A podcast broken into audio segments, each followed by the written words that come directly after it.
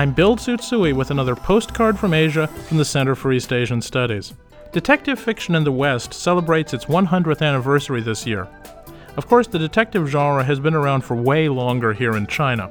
The casebook of Judge Dee was written about 300 years ago.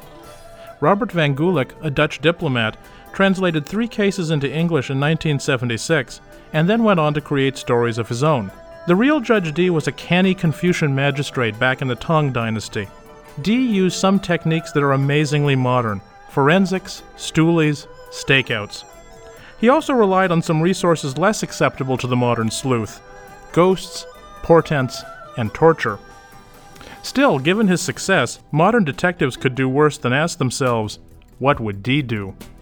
With thanks to Richard Schrock and Wallace Johnson for this text, from the Center for East Asian Studies, I'm Bill Tsutsui. Wish you were here.